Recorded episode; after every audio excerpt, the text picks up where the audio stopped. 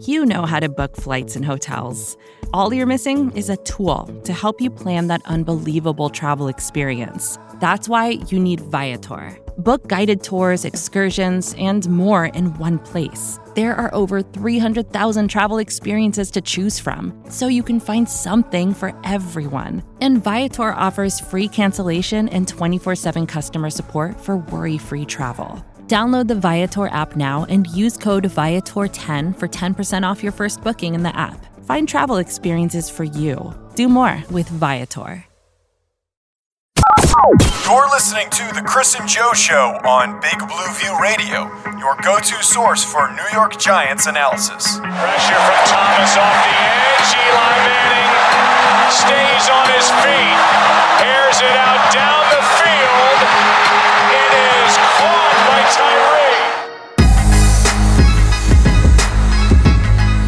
Welcome back to the Chris and Joe Show, presented to you by SB Nation and Big Blue View.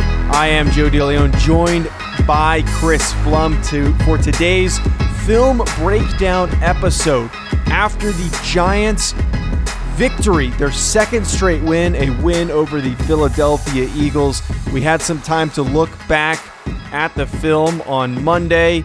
We have some very interesting takeaways. We're going to, to discuss some key things that maybe you didn't notice during the game and a little bit deeper than some of the general headlines that came out of the second straight win for the Giants' third win of the season. Chris, the first thing I really want to address here is what appeared to be after watching back this this performance the Eagles coming in and assuming they could do whatever they wanted to establish dominance. They they they came into this game thinking it was the same dysfunctional Giants that they were over the past few years.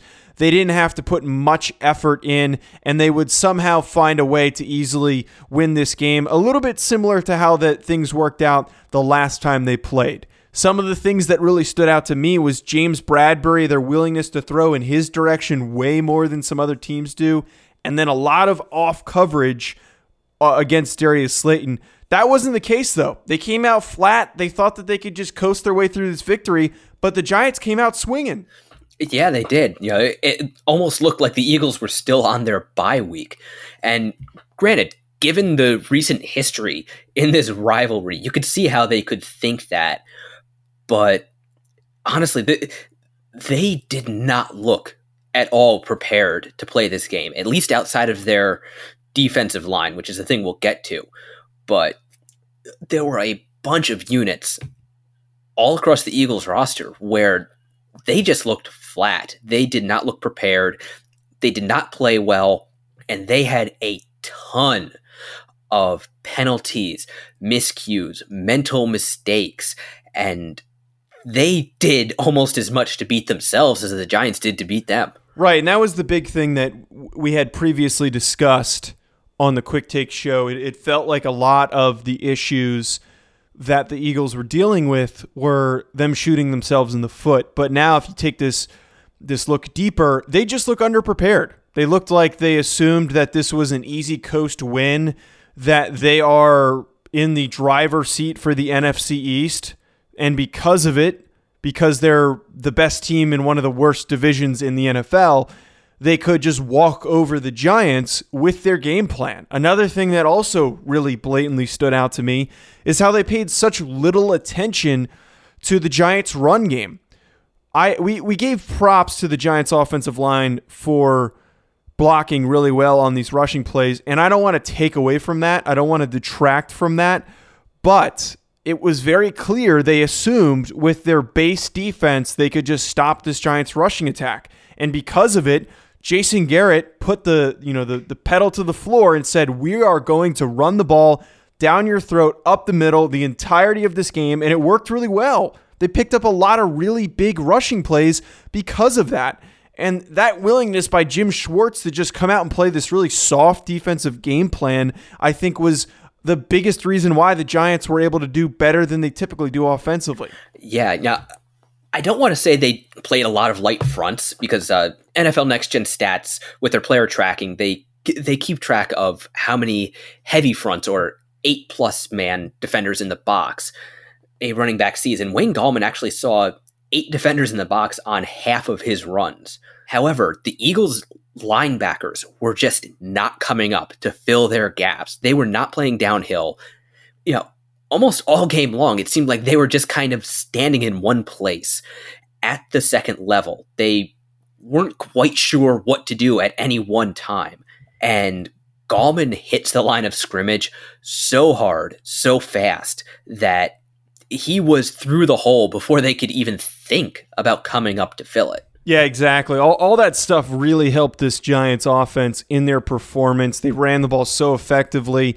And our one offensive point that we want to discuss today from watching the tape is a, a, much better performance from Daniel Jones. And we wanted to break down why he might have had one of his best games of the season. So, per Pro Football Focus, he was the highest graded player uh, yesterday for the Giants. He also had a tremendous day throwing with a clean pocket. He was 18 for 18 throwing with a clean pocket. So that's another another thing too. They were the, the Eagles did not have an intent to attack Daniel Jones. They made very minimal effort to cause some serious disruption. They were trying to bank on their original four-man front to to do a lot of that work. 18 passing attempts with a clean pocket is a lot of passing attempts to not be seeing pressure. So because he had a much cleaner day, he, he had less guys coming at him, he was able to be a little bit more relaxed. And on top of that, he was able to get the ball out a lot quicker than usual. Yeah, and uh, part of that is due to the Eagles' coverage calls. Like they were playing a lot of off coverages, a lot of soft coverages. Unfortunately, at the time we were recording this, the the NFL hasn't released the coaches tape, the all 22 tape yet, so we can't actually say where the Eagles safeties were. I'm confident they were on the field, but they did not show up on most of the TV angles. So they were very out of position to do much of anything. I can sort of understand the soft coverages after the Giants burned them with the read option in the first game. And you want to be able to have your secondary in position to have their eyes in the backfield. But with playing against receivers like the Giants have, Sterling Shepard, Darius Slayton, Golden Tate, yeah, giving those guys free releases, not doing anything to disrupt their routes, that just makes it way too easy. Yeah, there was limited disruption. And we talked about, I mentioned very briefly earlier, there was a lot of off coverage. There was a lot of soft coverage, and that allowed for a lot of quick cuts by receivers, hitting a lot of really simple short routes. That was big. And I, I also noticed a willingness by Daniel Jones to hit that, that first check down option before he chose to wait for things to develop downfield. Some of the biggest issues that we've dealt with with Daniel Jones and that has frustrated the hell out of us is watching Daniel Jones drop back, sit in the pocket, and wait too long for plays to develop downfield, them not developing and him getting hit, or them developing, but because pressure's coming at him, he throws off platform, leading to turnovers. Instead, he was hitting some guys that were running some swing routes, some some quick outs, some uh, some curls slants, all the really quick short passes don't that don't really take a lot of time to develop. He was more willing to hit those things, and that I think ultimately was the biggest reason why uh, he was 18, 18 for 18 with the clean pocket, and he was also so efficient on the rest of his passing attempts. Uh, yeah, he was getting the ball out very quickly and really in- incredibly quickly for him. Uh, coming into this week, he had he was one of the worst quarterbacks for holding on to the ball. But this week, again, per next gen stats, his average time to throw was just over 2.3 seconds. That is really lightning quick. And I, I really do think a lot of the Eagles' off and soft coverages helped that. They had, you know, really defined reads. Guys were getting open quickly. You know, we haven't seen the Giants receivers create separation or have separation like we saw against the Eagles in a long time. So that that made it really easy for Jones to get the ball out quickly. Really get get the ball out before the Eagles pressure could get there. So Chris, I think the best way to wrap up discussing how well Daniel Jones played why he played well, those various aspects of quicker, more efficient routes. You can also throw in there the run game really helping him because they were able to run the ball so well. There was significantly less pressure on him. I think that after this bye week, once they figure out what they want to do offensively, because they're going to have the time to do that, they're going to have time to figure out the offensive line if they want to swap some guys in and out. I think the intent with the game plan for the remaining games, and like I said on the Quick Take show, there are games, despite them playing some difficult opponents. They have to play the Seahawks, they have to play the Cardinals, they have to play the Ravens, and they have to play the Browns. Out of those four teams, those are very good opponents. But what we've seen from them defensively, from the Giants defensively, they are capable of maybe shocking one of those teams, maybe two of them.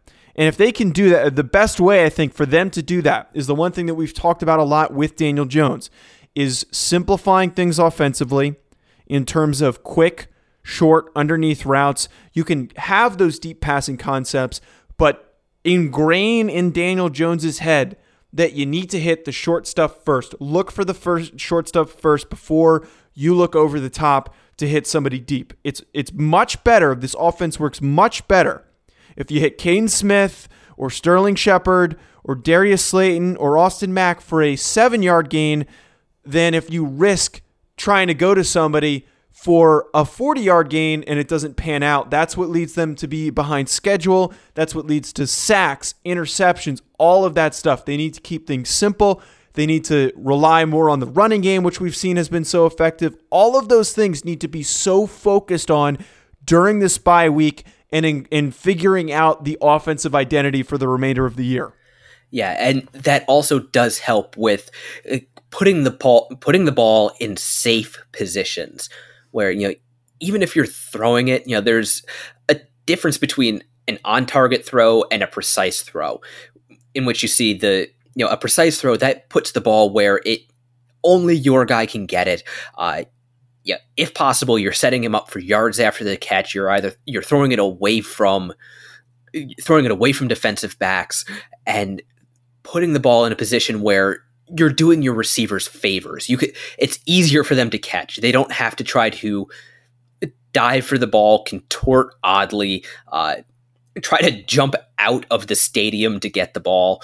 You know, these quick these quick throws, these quick easy throws, those should be easier for him to place precisely. You know, we did see a few times where the Daniel Jones was helped by the Eagles being so far out of position in the secondary. There were probably two tri- two tip drills and one pass where he he was under pressure and just threw badly, but the Eagles were really nowhere near where they should have been because if they were, they probably could have come down with those, and he could have had at least one interception. But thankfully, the Eagles were their defense was just so dysfunctional this game, everything except for their defensive line, that those passes were much safer than they have been in previous games. Coming up, we are going to discuss three key defensive points before we get there, though, folks. We have a short message from our show's sponsors. Support for this show comes from Sylvan Learning. As a parent, you want your child to have every opportunity, but giving them the tools they need to tackle every challenge, that takes a team. Now more than ever, educational support tailored exactly to what your child needs can make all the difference. That's why parents have trusted Sylvan Learning for 45 years as the ultimate teammate in their child's educational journey, instilling in them a love for learning and a passion for reaching the next level. And Sylvan's Insight Assessment can identify gaps in learning and areas that could be of concern for your child. It's a 360 degree view into your child's learning that you can't find anywhere else and helps ensure that your child didn't miss something in school that might put them at a disadvantage in the future. And right now, it's the best price of the year at $29. Go to sylvan29.com to learn more and get your child's assessment for only $29. That's S Y L V A N 29.com.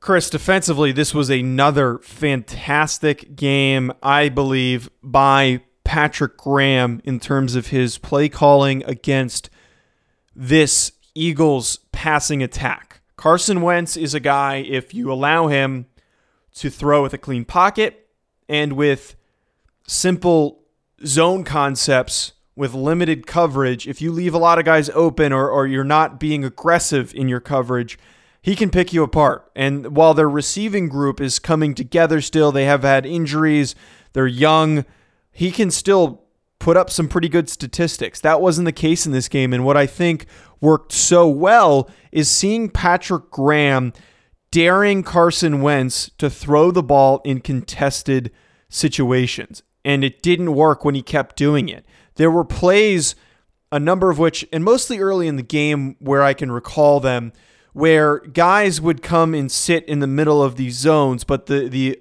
the room for him to complete these passes were very tight. And Carson Wentz is a very aggressive thrower. He's willing to take risks. So Patrick Graham played to that, expecting him to take those risks. The Giants secondary took advantage of this this this um, this scheme, this approach defensively, and made some really good plays on the ball. Now they didn't have any big interceptions, but what was so effective was a ton of batted down passes, especially from James Brad- Bradberry. And there was one from um, um, Logan Ryan as well in the first quarter. So a lot of that stuff just worked really, really well for this for this uh, Giants defense and secondary. Yeah, that is just one thing Bradberry does so well is use his length to play receivers' hands. You know, he plays the ball at the catch point. He's not trying to tackle the receiver. He's trying to deflect the ball, make sure the catch doesn't get made. And he does that just so, so well. He's also kind of developing, I noticed, kind of a, a sneaky hand usage. You know, there was one play where he was running down the field with a receiver and the receiver was moving to make the catch, and Bradberry got his hands on him in a way that, if the refs had seen it, probably would have drawn a flag. It either would have been holding or defensive pass interference. However, he did it in a way where the uh, the refs just could not see it. He, I believe, he used the receiver's body to shield it from the refs. So that is just some very high level. Don't want to say maybe high level skullduggery, I suppose. Yeah, yeah. The, and that is, I think, what has made him such a good signing for the Giants is the fact that you know he isn't a lockdown corner. He can be prone to drawing those flags because he can get aggressive with that hand usage. But his ability to knock the ball away, to deflect the ball, to close those passing windows when they look like they're open, that was just a stark contrast to what we saw from the Eagles defense, where they didn't play the Giants receivers' hands at all. You know, they almost looked like they forgot it was legal for the Giants to catch the ball at times. That eh, that did just so much for the Giants defense. Talk about a drastic difference in statistics per this box score here. The Giants had six passes defended. That is a fantastic day. The Eagles, as you might guess, as you just pointed out, Chris, they had one. Carson Wentz only threw for 208 yards. And the, the stark thing that stands out to me is he went 21 for 37. There were a lot of errant throws in this game by Carson Wentz, a lot of, of aggressive attempts to force the ball into tight coverage, and it just did not work. That was a very, very well called game by Patrick Graham, who continues, I think, to amaze us in his ability to make these really, really good defensive game plans. The other thing, too, that we really that really stood out to us before we talk about one thing that was a little bit tricky. Dalvin Tomlinson and BJ Hill strong games for the both of them. A lot of penetration and a lot of pressure. It, it really was. You know, it was looking back at the Giants snap counts. It was it's kind of disappointing that BJ Hill did not get more snaps than he did. I, I believe he only got about 23 or 24 snaps on the game, but every time he was on the field, he was being disruptive. Uh, he had a sack. I believe he had a pass defense. He had a deflected pass. Uh, he was getting pressure, getting dis- getting penetration, making life just hell for whatever Eagle had to try to block him. And again, Dalvin Tomlinson just continues to be a steady and quietly great player for the Giants defense. He was getting push all game long. He was driving Kelce back into the backfield, which is no easy feat.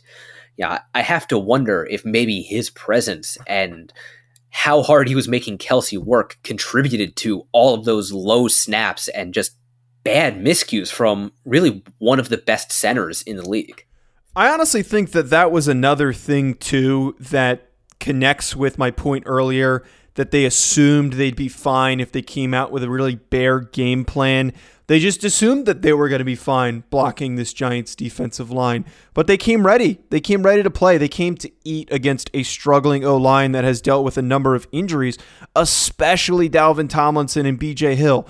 The play that stood out to me that was one of the best plays I've seen from this this Giants defense this season was when the Eagles called a play action pass the left side of their offensive line got blown up. Carson Wentz tries to roll out, and Dalvin Tomlinson not only plays the run effectively, but as soon as he, like lightning quick, realized it wasn't a running play, he blew through ta- uh, through blockers and then disrupted the hell out of Carson Wentz, wrapping him up as he was trying to throw the ball away to a point where it was almost intentional grounding. That was a fantastic play by Dalvin Tomlinson, and this Giants defensive line continues to be the biggest bright spot for the group. It really it really is, and you know I I have to take these opportunities to pat myself on the back a little bit. Back in back before the Giants drafted Dalvin Tomlinson, back I believe it was uh, 2016, he was just a guy, the nose tackle on a an absurdly talented Alabama defense. I put on the put on their tape, watch their defensive line, and Ed will back me up on this. I sent him a message immediately saying that, holy crap, this guy is another Damon Harrison. He is snacks light. And that was a snacks play you were talking about. That is that is the kind of play that Damon Harrison would make before you know, age and injuries started to catch up with him. Yeah, I know every time that you get that chance to, you always have to to you know pat yourself on the back and take take advantage of those opportunities while you can. But I think we all can agree here that Dalvin Tomlinson is a fantastic defensive lineman, and they need to do whatever they can, pay him however much money he asks for, and do whatever you can to get him to come back. But Chris, I, I just want to acknowledge one thing that was a little bit tricky and that it wasn't as good as as we would have hoped. The Giants defense was coming into this game as the sixth ranked team against the run, and they allowed over 150 yards rushing. They allowed Boston Scott to pick up um, the biggest run they allowed all season. They didn't have a very clean day, and you noted that it might have been because they weren't as aggressive in stopping the run and they didn't use as many eight man boxes. Do you think that that was an issue, or do you think that was more of an attempt to be aggressive in protecting against the pass? Like, do you think it's like a give and take where they allowed 150 yards rushing, but they said we're so intent on stopping the pass that we're okay with it? I think there's a little bit of column A, a little bit of column B. I think the Eagles did a better job run blocking than the Giants thought they could. Uh, I think getting Dallas Goedert back, getting Lane Johnson back, yeah, th- that did help their run blocking because there were some instances where they just opened up the kinds of holes that we are not used to seeing against this defensive front. But also, I do think you know that against Miles Sanders, who is probably the most efficient running back in the NFL right now, he picks up yards at a almost scary clip. They did not field a single eight man box. He, I think he might have been the only running back in the NFL to not see an eight man box on Sunday. And I have to imagine, looking at the way Patrick Graham called the rest of the game, that that was intentional, that they wanted to keep their defensive backs, their linebackers back and try to either disguise or clog their uh, either disguise or clog passing lanes and slow Wentz down as much as they could because Philly is getting healthier And they did get Alshon Jeffery back. They got Jalen Reagor back. Travis Fulgham continues to emerge. So they have a bunch of threats through the air. Uh, getting Dallas Goedert back. Richard Rodgers had made some plays as a receiver. So I think the Giants did make the conscious decision to try to take the pass away. And if Philly beat them on the ground, then they beat them on the ground. I'm on the same page as you, Chris. I don't think it was 100% them saying, beat us on the ground, we're going to th- completely shut down your passing game. I think that they put more effort into slowing down the passing game, but they just didn't come as prepared. And they got a little bit gashed that they probably weren't expecting to going against this this Eagles rushing attack. Maybe they weren't expecting Miles Sanders to look as healthy as he did. Um, a lot of things come into play here, and I don't think it's the end of the world that they gave up 150 rushing yards.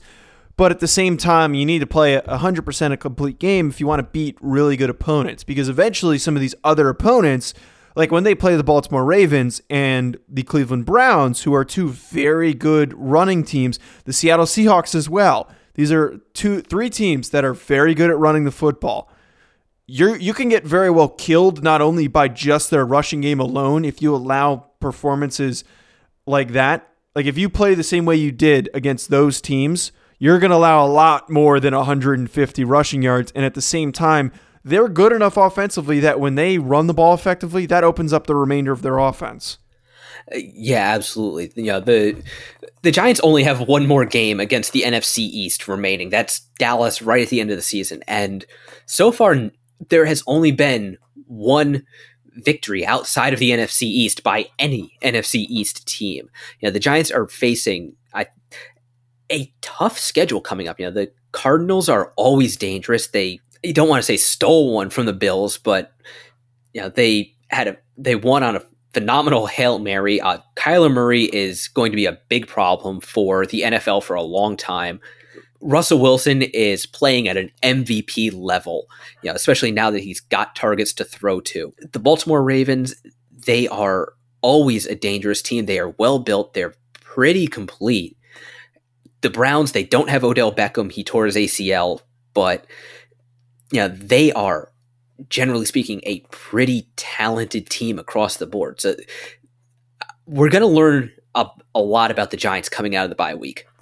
Yeah, there's going to be a lot more to understand about this team, and I'm really excited to see how this team shifts and how things look differently. I'm hoping that some younger guys get pushed into the lineup, that we get to see guys like Austin Mack get some more reps coming out of this bye week. I want to see Matt Peart as the starting right tackle after the bye week. There's a lot of things that could happen. This could be a completely different team coming out of this bye week. It's coming at a good time. You're winning two straight games, and you need to use the, the time now to settle yourself, figure out any issues, and pick up from the momentum that you have and try to finish this season strong. And if if you don't finish at the top of the NFC East, and end up in the playoffs, at the very least, carry momentum into next year, exactly like the Miami Dolphins did with Brian Flores.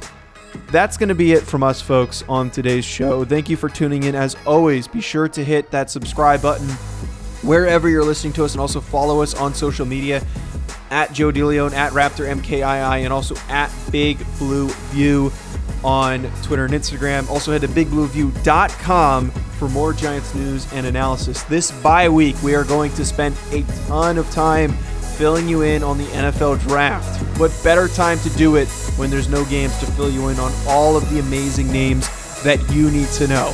It wasn't too long ago that this time last year, last bye week, we were talking about Andrew Thomas and how a lot of people were saying he was the top tackle in the draft. He wasn't the top tackle in the draft, but he still ended up being a New York Giant. So we'll see some of the names, some of the fun guys that we think that you should be aware of, some prospects that are under the radar for you. Just all of the amazing things coming into the NFL draft. Stay tuned for the remainder of the week.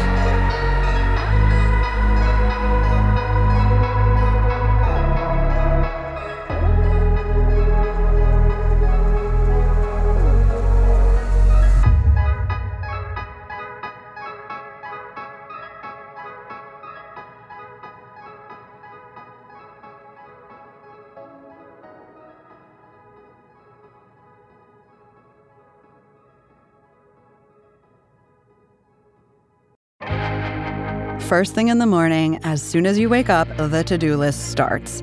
Does the car need gas? Hopefully those leftovers are still good. Why did I get CC'd on mom? no. You can't escape the to do list, but you can make the most of your me time with a relaxing shower using Method Hair Care products. Try Pure Peace Volumizing, Simply Nourish Moisturizing, or Daily Zen Shampoo and Conditioner for daily use. All formulated with long lasting fragrances and are safe for color treated hair. Reconnect with the best version of yourself. Visit methodproducts.com to unleash your inner shower.